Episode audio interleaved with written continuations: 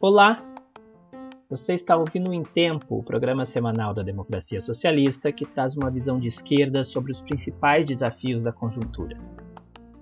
Eu sou Marcelo Fragoso, sou militante do PT e faço parte da Coordenação Nacional da Democracia Socialista, que é uma tendência interna do Partido dos Trabalhadores. Nosso programa é um diálogo rápido com convidados que trazem as nossas posições coletivas e buscam estimular o debate e a ação da militância petista e do conjunto da esquerda brasileira. O programa em tempo é gravado e transmitido ao vivo às quintas-feiras às 11 horas no canal do YouTube e na página do Facebook da Democracia Socialista. Na sequência, ele é editado e publicado neste formato de podcast na Anchor. Todos os episódios estão disponíveis também no Spotify, Google Podcasts, Apple Podcasts, Radio Public e Breaker. Escolha a plataforma da sua preferência e escute esse e outros episódios do programa tempo. Nós queremos saber a sua opinião. Envie seu comentário, crítica ou sugestão através das plataformas ou pelo e-mail democraciasocialista.pt13@gmail.com. Você também pode ser avisado desse programa e receber outros conteúdos da Democracia Socialista através dos nossos grupos de distribuição no WhatsApp. Basta digitar no navegador do seu celular o endereço rebrand.ly/whatsappds. Fique agora com mais um episódio do programa em tempo. Estamos iniciando aqui mais uma edição do programa em tempo, nosso programa em tempo de número 25 eh, nós colocamos o título desse programa de hoje, né? Segundo turno, a virada do povo. Nós tentamos trazer para o título do programa essa ideia do segundo turno e da continuidade de uma batalha. Mas o assunto da semana, naturalmente, é o resultado do primeiro turno, né? Da primeira etapa dessa luta, uh, que são as eleições. E é isso que também está muito em disputa aí, né? Eu, no noticiário, os analistas discutindo quem ganhou a eleição no primeiro turno. Então, queria começar um pouquinho com isso, é, Joaquim. Que, como é que você está avaliando esse resultado do primeiro turno, né? Quem ganhou, quem perdeu? É possível dizer que o Bolsonaro e a extrema-direita foi a maior derrotada dessa eleição? Bom dia a todos e todas de novo. É, essa frase está certa uma coisa é certa: quem foi derrotado foi o Bolsonaro. Esse é o balanço mais nítido, na minha opinião. O Bolsonaro, ele, como vocês sabem, inventou um jeito parecido com de outros da ultradireita pelo mundo afora. Bolsonaro inventou esse jeito de não ter partido político, de ser contra a política, e meio que se atrapalhou aí nas eleições municipais. Não ia apoiar ninguém, desistiu de criar o partido dele, não ia apoiar ninguém, e aí depois começou a apoiar o Crivella no Rio, o Russumano aqui em São Paulo, e coincidentemente a popularidade ou a intenção de voto desses candidatos começou a cair, a despencar. O Crivella ainda conseguiu chegar no segundo turno no Rio, e aqui em São Paulo não. O Russumano derreteu. Por afora dessas lives que ele faz, os apoios que ele chamou diretamente a outras candidaturas majoritárias, inclusive proporcionais, o resultado dele foi péssimo. Então isso está certo. Bolsonaro perdeu. E quem ganhou? Quem ganhou está em disputa, por óbvio, por conta do segundo turno. Temos é, segundo turno em várias cidades do Brasil. O PT é o partido que está mais em segundo turno em 15 cidades com mais de 200 mil eleitores, são os grandes centros metropolitanos. E, além de tudo, o PT está em Porto Alegre, com a Manuela, e em Belém, com o Edmilson. O Rosseto é o vice da Manuela, em Porto Alegre, e o Edilson Moura é o nosso companheiro também da DS, que é o vice de Edmilson em Belém. E, bom, já tem o apoio claro, nítido do PT aqui a candidatura do Bolos, do PSOL, em São Paulo. Então, o resultado final de quem ganhou, a fotografia, vai ser dado por aí. O que a gente observou no, no primeiro turno tem muita análise quantitativa, né? Mas quantitativo, número de prefeito, número de eleitor, melhora um pouquinho. É muito, é muito confuso para dar uma dimensão exata. Você imagina, tem prefeitura, a prefeitura que o PT ganhou, pequenos municípios do interior do Brasil, que o eleito tem mil e poucos votos. E tem uma cidade como São Paulo, como Rio de Janeiro, como Fortaleza, que são milhões e milhões de eleitores. Né?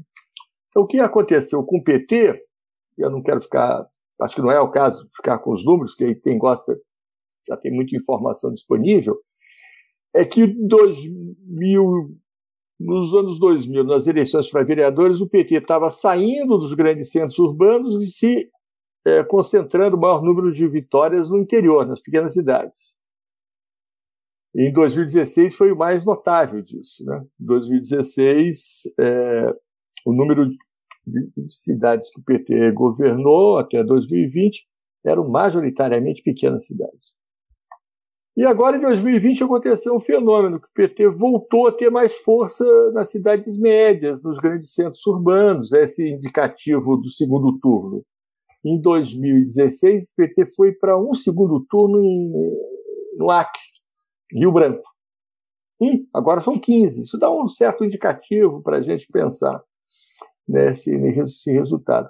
Tem outro, que não é um fenômeno, é uma, tem outro caso importante para ser analisado, é que com a nova legislação eleitoral, que não tem coligação proporcional e que tem a cláusula de desempenho, cláusula de barreira, teve tinha muito prefeito que foi eleito em 2016 por pequenos partidos desses que tendem a desaparecer. Vou dar dois exemplos. O Greca, de, foi reeleito agora em Curitiba, para azar dos curitibanos. Ele foi eleito por um partido minúsculo, daí migrou para o DEM. O prefeito de, Bele, de Belo Horizonte também foi eleito por um desses partidos minúsculos, migrou para o PSD. Então, que tem uma reorganização que deve ter acontecido por todo canto, de uma reentrada de políticos tradicionais, conservadores, da tradição da arena, que foram o seu canto mais seguro. O DEM, o PSD e muito. Então, né, quando faz esse balanço quantitativo, esses partidos tiveram é, o resultado e número de prefeituras é, maior. Despencaram outros. Né? É, então, acho que isso é uma análise importante também, que nessa eleição a ideia da novidade, do outsider, aquilo da antipolítica, não colou muito bom, não, não colou muito bem, não. Ah, majoritariamente os votos migraram para o que é, o que é conhecido, bom, e da parte conservadora, para os conservadores de direita conhecidos. Né? Tem outro aspecto aí também que é impossível não falar nessa Sim. primeira abordagem, que é a pandemia. Essa campanha de 2020 vai ficar, bom, 2020 inteiro vai ficar para a história como o ano da pandemia. Então, fazer campanha política dizendo que tem que manter distanciamento social, e tem. Dizendo que não é para ir para a rua, e vai. Então, cria um, cria uma novidade muito muito grande. E tem o efeito imediato, que foi a utilização da internet, né, dos meios de comunicação, das redes sociais, uh, de forma abundante. Né? Não mais como foi em 2018, que foi a invenção do WhatsApp feito pela outra direita aqui, né, mas todas as campanhas, inclusive as nossas, inclusive da esquerda e tal, era da utilização do mix de WhatsApp, Facebook, Instagram, que vai dar uma conta divertida depois que vocês vão ver quando sair o balanço financeiro. Se passa anos lutando pelo financiamento público de campanha, né? o fundo público.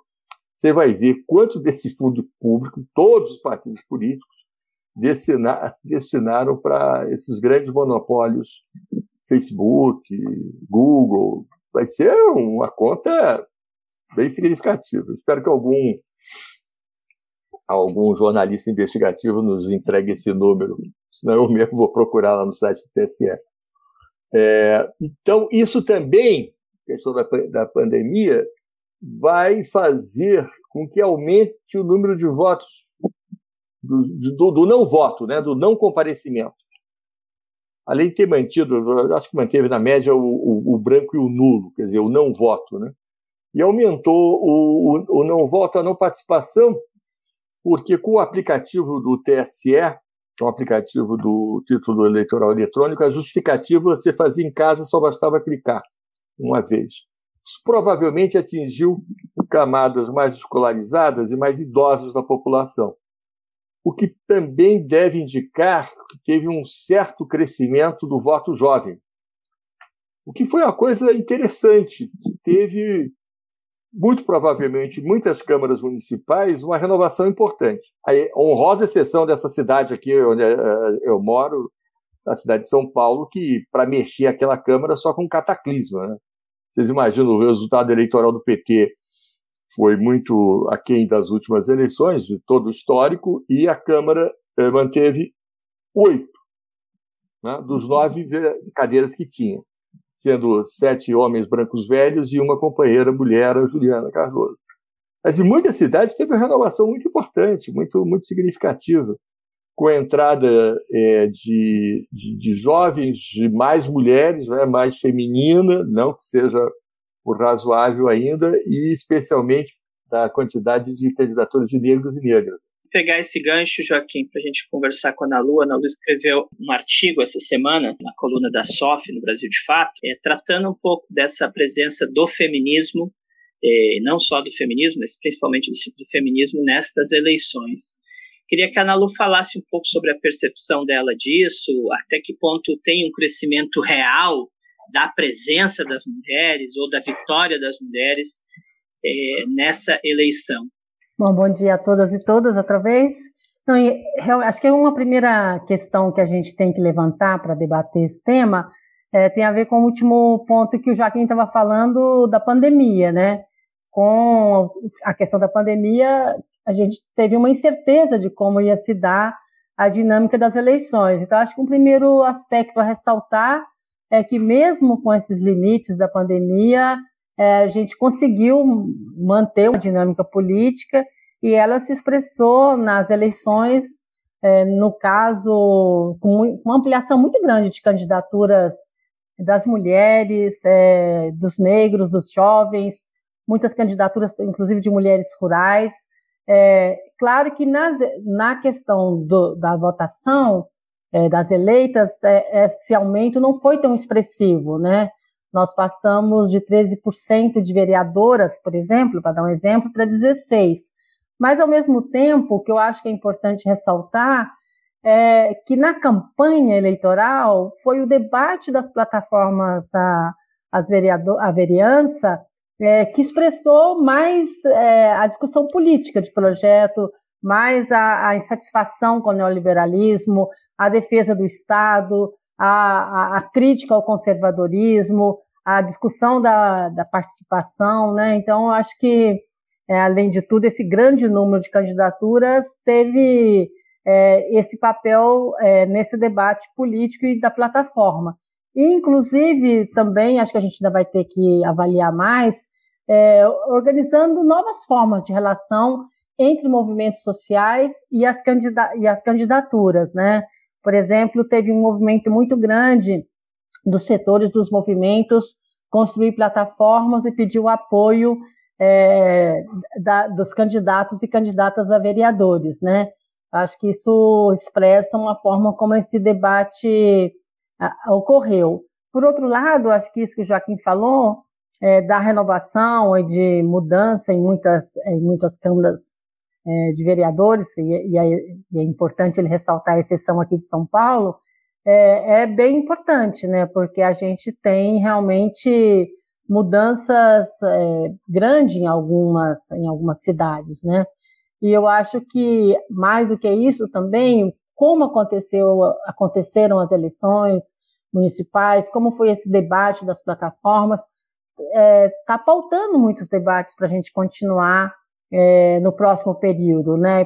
Pautando é, não só é, o que, é esse debate dos sujeitos políticos, da relação entre esses vários movimentos, o debate é, da, de projeto para o Brasil, né? De que projeto de mudança nós queremos, de como articular essas diversas é, plataformas. Então, acho que aí tem é, vários elementos para a gente colocar. E, por fim, eu acho que foi bem interessante nesse debate das candidaturas, é, é dessas plataformas, principalmente é, de esquerda e tudo, que foi também onde se problematizou é, toda essa dimensão da pandemia e o escancaramento das desigualdades e também essa defesa de uma outra visão de como a gente deve organizar as políticas públicas e o Estado. Toda essa discussão que a gente fez é, em diferentes níveis, com diferentes, às vezes, abordagens discurso, mas que nós, por exemplo, é, no feminismo, trabalhamos muito com a dimensão da sustentabilidade da vida. Né? Então, eu acho que isso também foi uma afirmação de uma visão política que nos dá elementos para seguir o debate necessário. Joaquim, estamos, como você colocou aí, para tentar, para ter um balanço completo, nós precisamos enfrentar a batalha do dia 29. O PT está em várias cidades, não só com candidaturas do PT, mas apoiando candidatos aí do, do campo de esquerda, do campo progressista. E nós viemos falando aí há bastante tempo, né, desde o Congresso do PT, da importância, da necessidade da construção de uma frente de esquerda esse cenário que se conforma para o segundo turno, ele ajuda a retomar essa discussão, a colocar ela na ordem do dia, uh, internamente no PT também entender a necessidade de, de, de, construir uma aliança mais sólida do campo da esquerda? Olha, Marcelo, a nossa expectativa é que sim, porque tem uma vantagem no debate político sobre a frente de esquerda, que são os resultados das eleições. Independente do, independente do que foi o debate do PT de lançar candidatura própria em todo canto, é, o, o, eleitorado escolheu. Vou dar um exemplo muito caro para nós: Porto Alegre. Em Porto Alegre, na eleição de 16, o Raul fez cerca de 17% dos votos pelo PT. E a Luciana, pelo PSOL, fez cerca de 13% dos votos. E dessa vez, o PT faz um gesto extraordinário, que é apoiar a companheira Manuela como cabeça de chapa. Isso numa situação. Todos conhecem, o PCdoB não tem nenhum vereador na cidade de Porto Alegre. Tá? Mas esse gesto do PT sinaliza para toda a vanguarda social que estava lá nas ruas contra o impeachment, que estava na rua para tirar o Lula da cadeia, pelo Lula livre, que estava na, Lula, na rua contra o Bolsonaro. Essa vanguarda social viu que ali era o possível da frente de esquerda. Tanto é que a Manuela fez 30% dos votos e a candidatura do PSOL nessa, nesse primeiro turno bom, ficou lá num dígito, ficou bem, bem pequenininha. Né? E também pelo, pela, pela negativa, que é a situação do, do, do, do Rio de Janeiro, que é a situação trágica de Belo Horizonte, candidatura do companheiro Nilmário, companheiro de larga tradição na esquerda, na esquerda brasileira, é que é, ninguém viu ela passar. Né?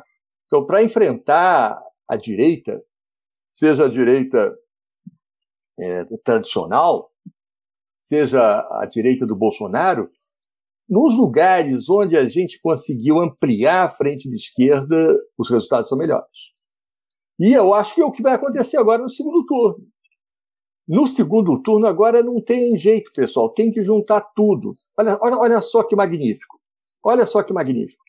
Nós temos no Rio Grande do Sul três segundos turnos. Porto Alegre, com Miguel na vice, Caxias com Pepe na cabeça, o PCdoB, a, a, a, o PCdoB na vice, já com o apoio do PSOL desde o primeiro turno, em Porto Alegre agora o PSOL apoia a Manu, e temos a candidatura do companheiro Ivan, lá em Pelotas, que é um, um, um segundo turno muito, muito, muito importante, porque a atual prefeita do PSDB é de Pelotas, que é a cidade do governador do Rio Grande do Sul e ela não ganhou no primeiro turno por um 0, alguma coisinha.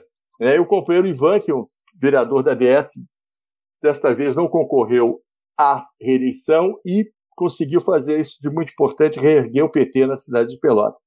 É, nós temos na, temos na Bahia, segundo turno em Feira de Santana, com o companheiro Zé Neto, também da nossa corrente, e o companheiro Zé Raimundo, em Vitória da Conquista duas cidades importantíssimas. Né? lá, lá, lá, lá da Bahia. É, nós temos o segundo turno da nossa querida companheira Margarida, lá em Juiz Fora. Nós temos o, o, o, o segundo turno em Contagem, também em Minas Gerais. Também é um aspecto muito importante na, na, na largada pro, na largada final para do primeiro turno, a quantidade de companheiras mulheres que encabeçavam as chapas do PT eram de longe as mais bem posicionadas. Temos o segundo turno da companheira Marília Reis em Recife, que se demonstrou um, realmente um, um, um, espetáculo eleitoral. Né? E temos, portanto, aí a possibilidade, nesses dias, de conseguir organizar uma frente, um apoio social expressivo para levar esses companheiros e essas companheiras à vitória. Daí, quando a gente fizer o balanço no início de dezembro, teremos mais, mais elementos para dizer o que foi eh, essas eleições, essa jornada estranha de 2020.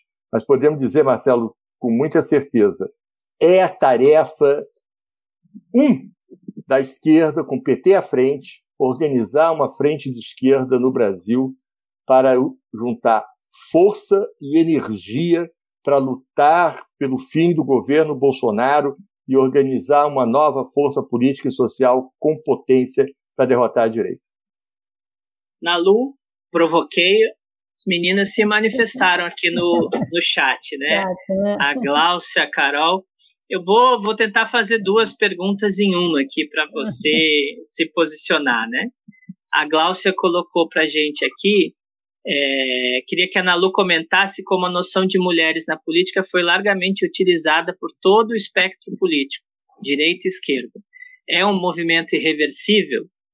E a, a Carol é, colocou, complementando a pergunta, como podemos acumular essa noção de mulheres para o feminismo, como movimento político, que é a nossa luta.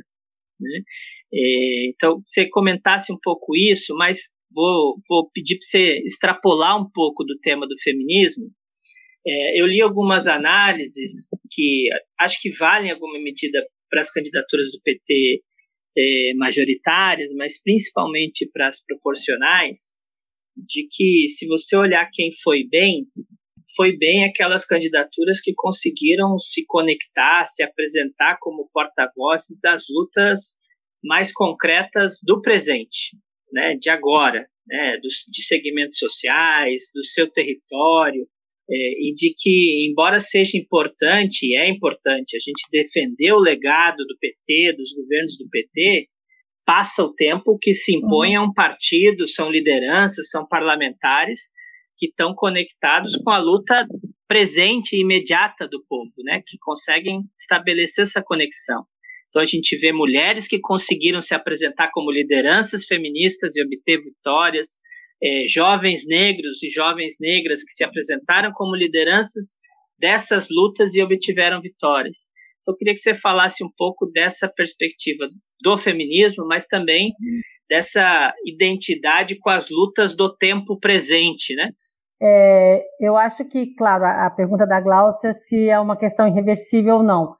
Eu acho que irreversível, é, não, assim, mas, mas eu acho que no próximo período vai ter, vão, vão ter ataques muito fortes, não só a nós mulheres, mas também, por exemplo, a questão das candidaturas negras, né? E vem alguns setores conservadores vão inclusive utilizar essa dimensão das cotas, dos recursos para fazer esse ataque, né? E claro que isso muitas vezes se soma com uma questão que aparece, inclusive, é, na esquerda, de chamar esse, esses setores de identitários, que é sempre uma forma de diminuir a sua importância, a ideia da sua universalidade. Então, eu acho que a gente vai entrar num momento de muita, de muita disputa, de muito ataque, e, portanto, do nosso campo de esquerda, a necessidade de posicionar fortemente a nossa visão, é, que passa também por não, como a gente inclusive colocou no, no artigo do Brasil de Fato, essencializar e homogeneizar as mulheres, né?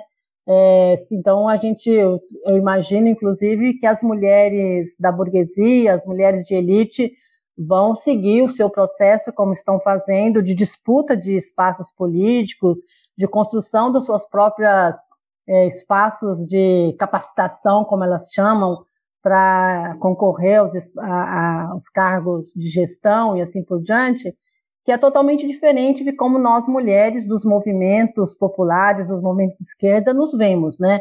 Nós nos vemos justamente como sujeitos políticos, coletivos, que estamos nos organizando com o objetivo de transformar essa sociedade. Temos muita consciência é, de que isso é, tem que ser feito com o conjunto é, da classe trabalhadora e, portanto, de outras organizações políticas. Então, eu acho que vai ser um momento muito importante da gente afirmar, consolidar essa dimensão dos sujeitos políticos a partir dos processos coletivos de organização e de como isso na representação política tem que estar tá vinculado ao debate democrático, mas também ao debate é, é, de projetos políticos. Eu acho que isso é uma questão bem importante.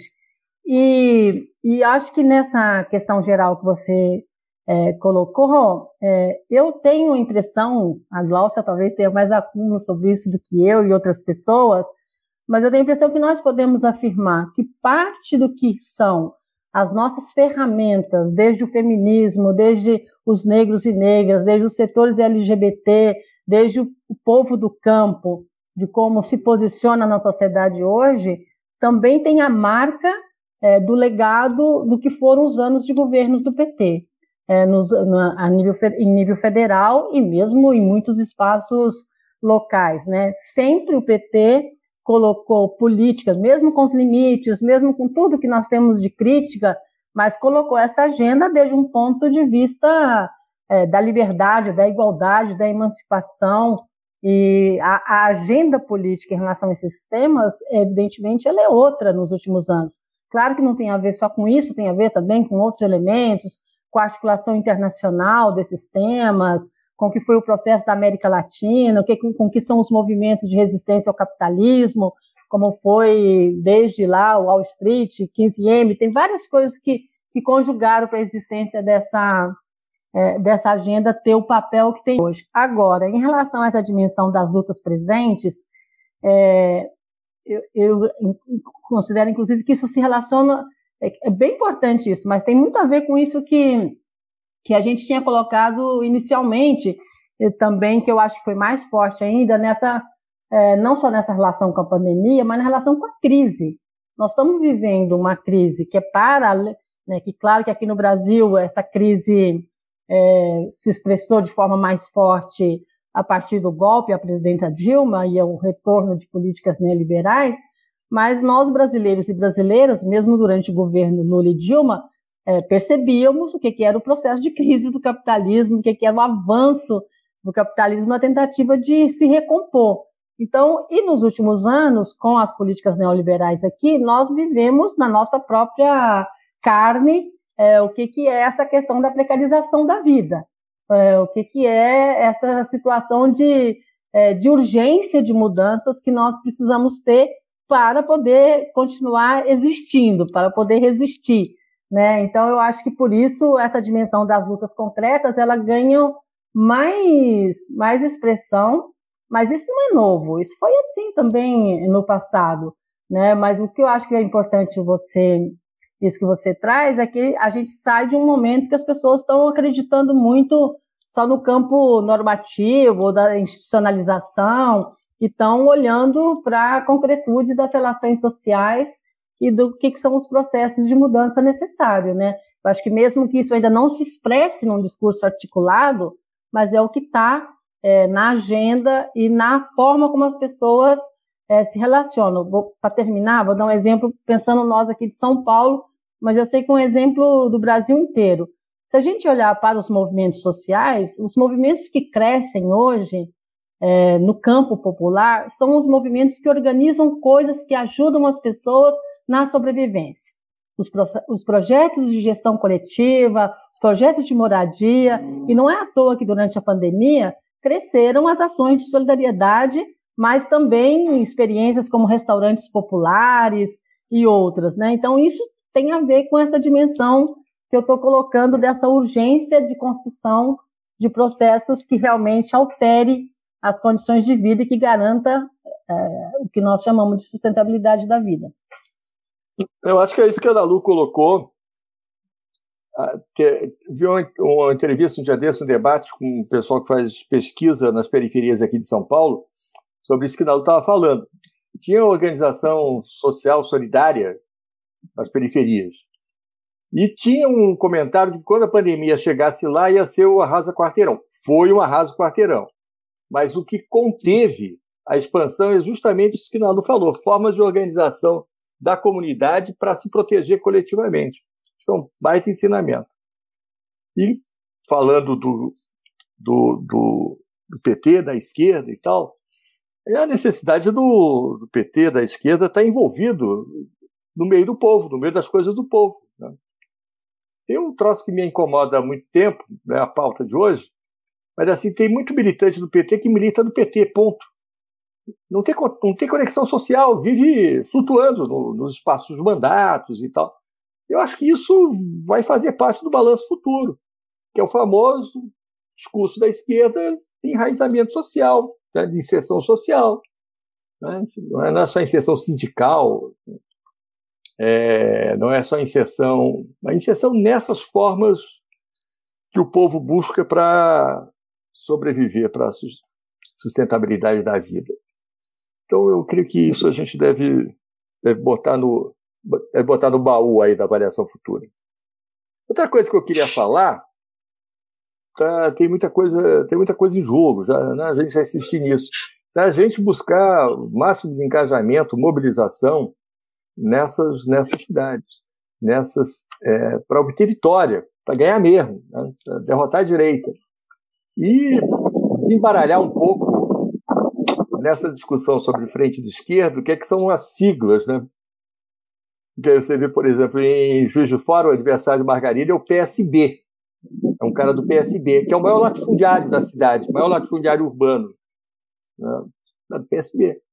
É um sujeito bem bruto mesmo. Tem uma entrevista que rodou na internet, eu não sei se vocês vão achar divertido como eu achei. O cara é tão tosco que ele fala nós respondendo a pergunta, ele fala, não, o Juiz de Fora é muito grande, o Juiz de Fora tinha começar nessa rua e terminar nela. O pessoal chamou de né, Juiz de Dentro. Ele tirou toda a periferia da cidade, numa frase de um minuto. Depois, outra pergunta sobre saúde, ele respondeu, saúde? Ih, se a pessoa não ganha mais de 15 mil reais por mês, está lascado. Então, enfrentar um monstrengo desse sobre a sigla, sobre a sigla do, do PSB.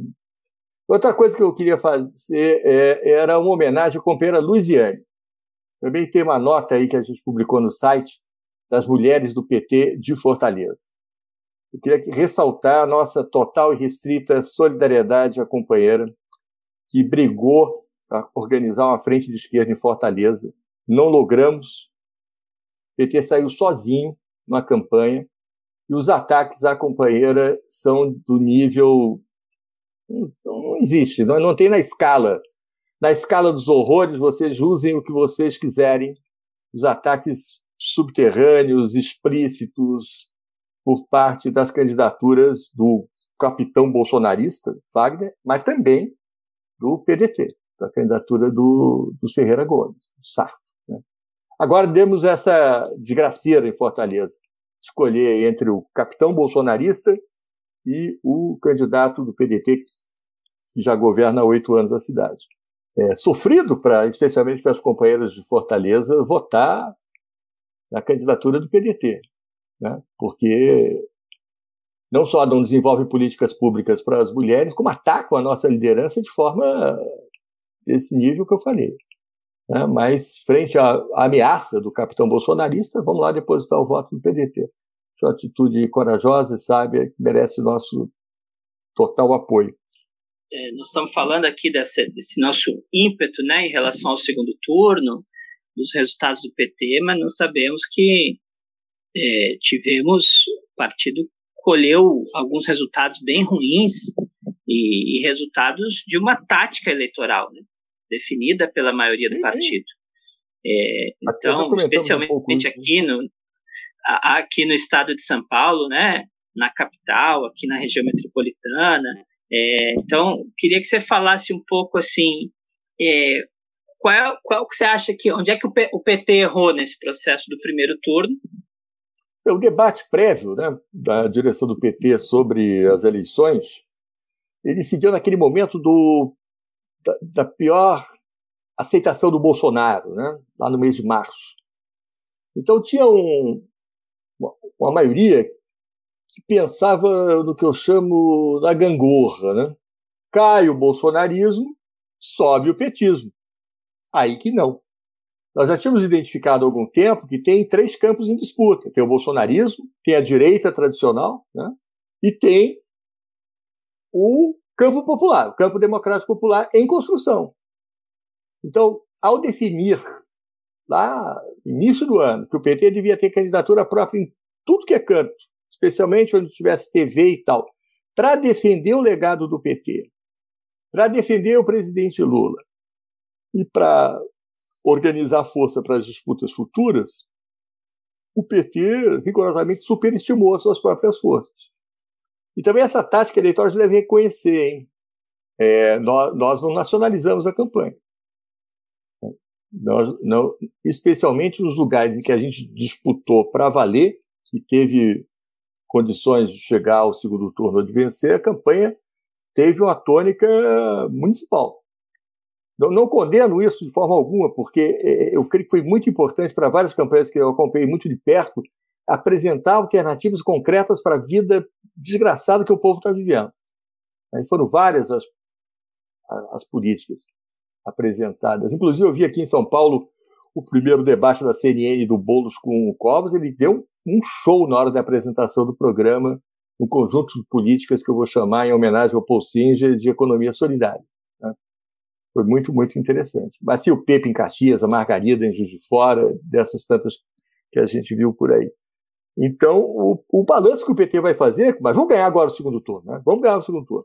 O balanço que o PT vai fazer tem que envolver várias, vários aspectos, desde a própria construção do partido, até uma tática eleitoral, superestimar suas próprias forças, negligenciar, em muitos casos, a frente de esquerda, isso eu já tinha comentado, o caso notório de São Paulo e Belo Horizonte, que aqui em São Paulo, pelo menos agora, pode se construir essa frente no apoio ao Boulos. Né? É crucial para a sobrevivência do PT e para a organização dessa frente de esquerda. Né? Não, não episódica, não pontual, mas uma frente de esquerda, como a gente tem defendido desde o último congresso do partido, orgânica, com a mesa de coordenação nacional, estadual, municipal, é algo que é urgente para poder enfrentar, como eu já tinha dito, o, o, governo Bolsonaro, botá-lo para fora, antecipar as eleições, essa luta continua. Né? E organizar força para enterrar essa trágica experiência brasileira. Acho que nós tivemos várias candidaturas uh, dessas majoritárias, todas lindas, magníficas, que eu já comentei, mas várias candidaturas proporcionais que, que mostram uma renovação da cara pública da DS, eu espero, da direção política da corrente, né, de ter enfrentado situações muito adversas, colhido um resultado político para a tendência muito, muito importante. Tanto as que foram vitoriosas, vou citar a Creusamar, lá de São Luís do Maranhão. Ela falou assim: não, eu vou chamar para comemorar, para celebrar no domingo de noite. Porque ganhar, já ganhamos, só falta o mandato. Infelizmente, no caso da Cruzamar, faltou pouquinho para conseguir esse mandato também, assim como a Chile em Manaus, a Eutália em Palmas. É, mas tivemos vitórias muito, muito importantes. Né? Eu vou falar só das três mais jovens, mas muito jovens. A, a, a Estelinha em Caxias do Sul, a Brisa em Natal. Isso nem é nova geração, é novíssima. Acho que elas devem ter uns 20, 21 anos. E a nossa companheira Moara, que é a nossa representante jovem no Diretório Nacional, que virou vereadora em Contagem, em Minas Gerais. Né? Foram campanhas muito, muito ativas, muito, muito presentes, muito criativas. Negócio muito, muito, muito bonito de, de se ver. E outras tantas. Se vocês não viram ainda, em Curitiba, nós fizemos duas vereadoras. A Josete manteve o mandato, vereadora, e a Carol, uma professora negra, foi a mais votada. A terceira mais votada de toda a cidade. Então tem, tem exemplos assim para gente, a gente mexer, para a gente pensar no futuro imediato, como construção da corrente, que são muito, muito importantes. Tem duas experiências, uma que conseguiu o mandato, que é o mandato da coletiva lá em Belo Horizonte. A companheira, a companheira que deu, que deu o CNPJ lá, o CPF, não é, não é orgânica DS, mas DS participa da coletiva. Aí outra é a Sônia aqui em São Paulo. Que não, não é porque a Nalu está aqui, mas é uma aventura impressionante. É impressionante.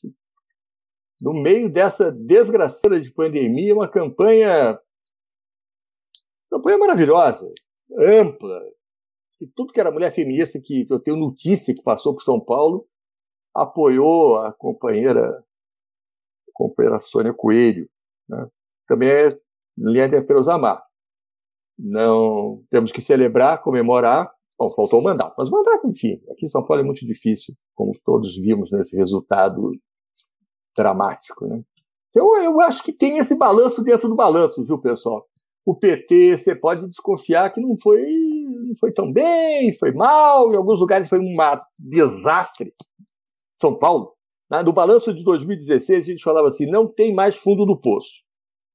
Vou dar os números de novo. 2012, o PT fez 73 é, prefeituras aqui em São Paulo, dentre as maiores, incluindo a capital. Em 16, caiu para 7.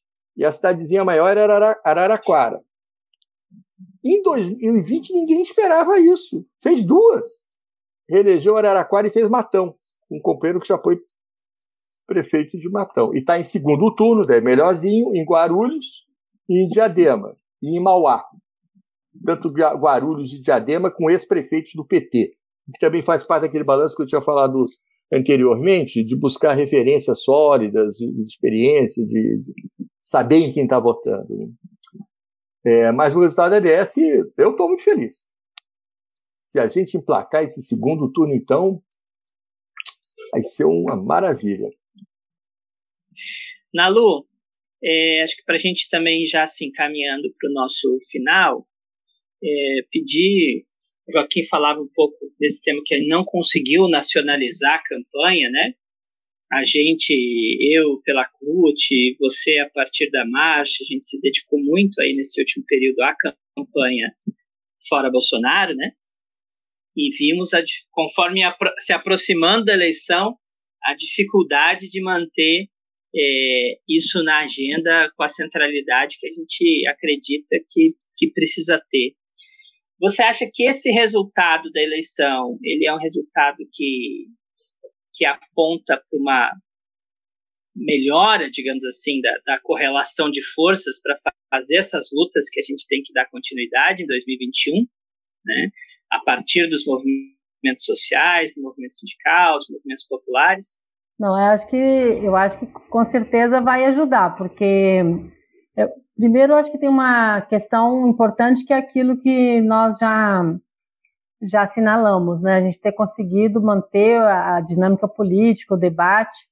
A segunda questão, eu acho que é isso também que já foi assinalado, de mostrar é, que os lugares onde teve mais é, frente de esquerda é, foi melhor, né? E até tinha uma pergunta aí no chat é, sobre se der certo que o bolo se atrapalha à frente de esquerda, né? Para o futuro. Eu acho o contrário, né? Eu acho que realmente se a gente conseguir consolidar aqui a nossa frente é, a partir da, de uma vitória no segundo turno com o Bolos, isso vai melhorar, vai ampliar as nossas condições é, nessa articulação, tanto nos movimentos, mas também nessa constituição de uma frente de esquerda, é, significativamente. Né? Eu acho que realmente é, também nós precisamos, para isso, fazer uma, uma discussão, uma avaliação que nós estamos fazendo aqui e outras, né? Do que significaram as eleições, os desafios para o próximo momento, de como realmente intensificar a luta é, pelo fora Bolsonaro e, de buscar a antecipação das eleições diretas, como o Joaquim falou. Acho que isso é muito importante. Para mim, uma das coisas é, mais fortes é justamente a gente ter uma dinâmica política que dialogue com as necessidades de fato e não que a gente pense a partir é, de agendas institucionais pré-estabelecidas, né? Porque não necessariamente é o que nos favorece, principalmente quando você tem um governo, um presidente de extrema direita e genocida como o Bolsonaro, né? É, então acho que isso também nos coloca essa grande tarefa. Eu acho que no chat também tiveram algumas perguntas em relação mais à questão específica eleitoral e da e do PT, que eu vou comentar rapidamente. Em relação a essa questão do fundo eleitoral, a gente vai ter que conseguir fazer um, um balanço mais preciso, no nosso caso, dentro do PT, como de fato ele aconteceu. Realmente, os dados que aparecem é que o fundo, essa distribuição para as mulheres e para os negros não ocorreram realmente de forma igualitária, os recursos né, ficaram muito concentrados em candidatos brancos, mas esse é o, dado que aparece geral, né? A gente vai ter que olhar nos nossos partidos de esquerda, em lugares onde a gente teve um esforço, é, o que, que nós avançamos ou não, mas com certeza, como a Beth Jesus é, comentou, a gente ainda tem muitos problemas a, a resolver nesse sentido, né? E eu espero também que um, um resultado como esse é, nos ajude dentro do PT a restabelecer cada vez mais a nossa militância de base e os nossos processos democráticos e não só essa dinâmica institucionalizada e, e, como o Joaquim falou, das pessoas ficarem circulando aí, borboleteando. Mas é, provavelmente pode não ser que sejam os velhos núcleos que a gente tinha, mas como a gente pensa realmente processos de democratização do partido e de participação é, na, na, base, que isso possa se, se, se juntando a um, a um debate político. Acho que o mais importante é que o partido passe a ter realmente apresentado de forma muito nítida um, um debate é, político de esquerda, de anticapitalista, que pense o que, que são o que, que são os desafios em relação ao socialismo hoje, não só num discurso, mas numa ação muito concreta, né? numa construção de, luta, de lutas muito concreta que passa, inclusive, eu vou terminar falando isso, que faz parte muito forte da minha, da minha percepção, né? É, que eu também espero que a situação que nós estamos vivendo, as mudanças do contexto internacional, abram o nosso partido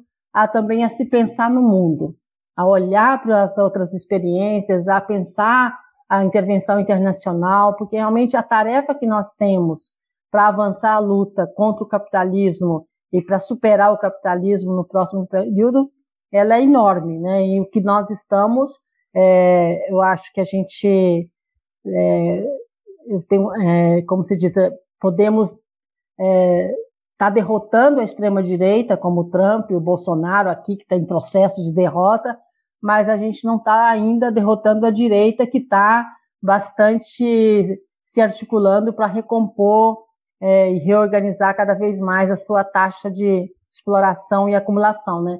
Então é uma, só uma alternativa de esquerda comprometida com o socialismo que pode fazer esse confronto. Eu acho que é essa que tem que ser colocado como a nossa tarefa. Vamos encerrando aqui, então, aí, é, o programa em tempo número 25. Ele contou com a produção, os trabalhos técnicos meu, Marcelo Fragoso, e também do Bernardo Cotrim, da Jéssica Ribeiro, da Tatal Godinho e da Tica Moreno.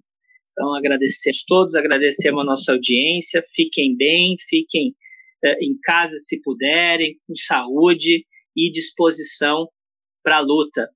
Tchau, Joaquim, tchau, Nalu. Tchau, tchau, beijo, abraço.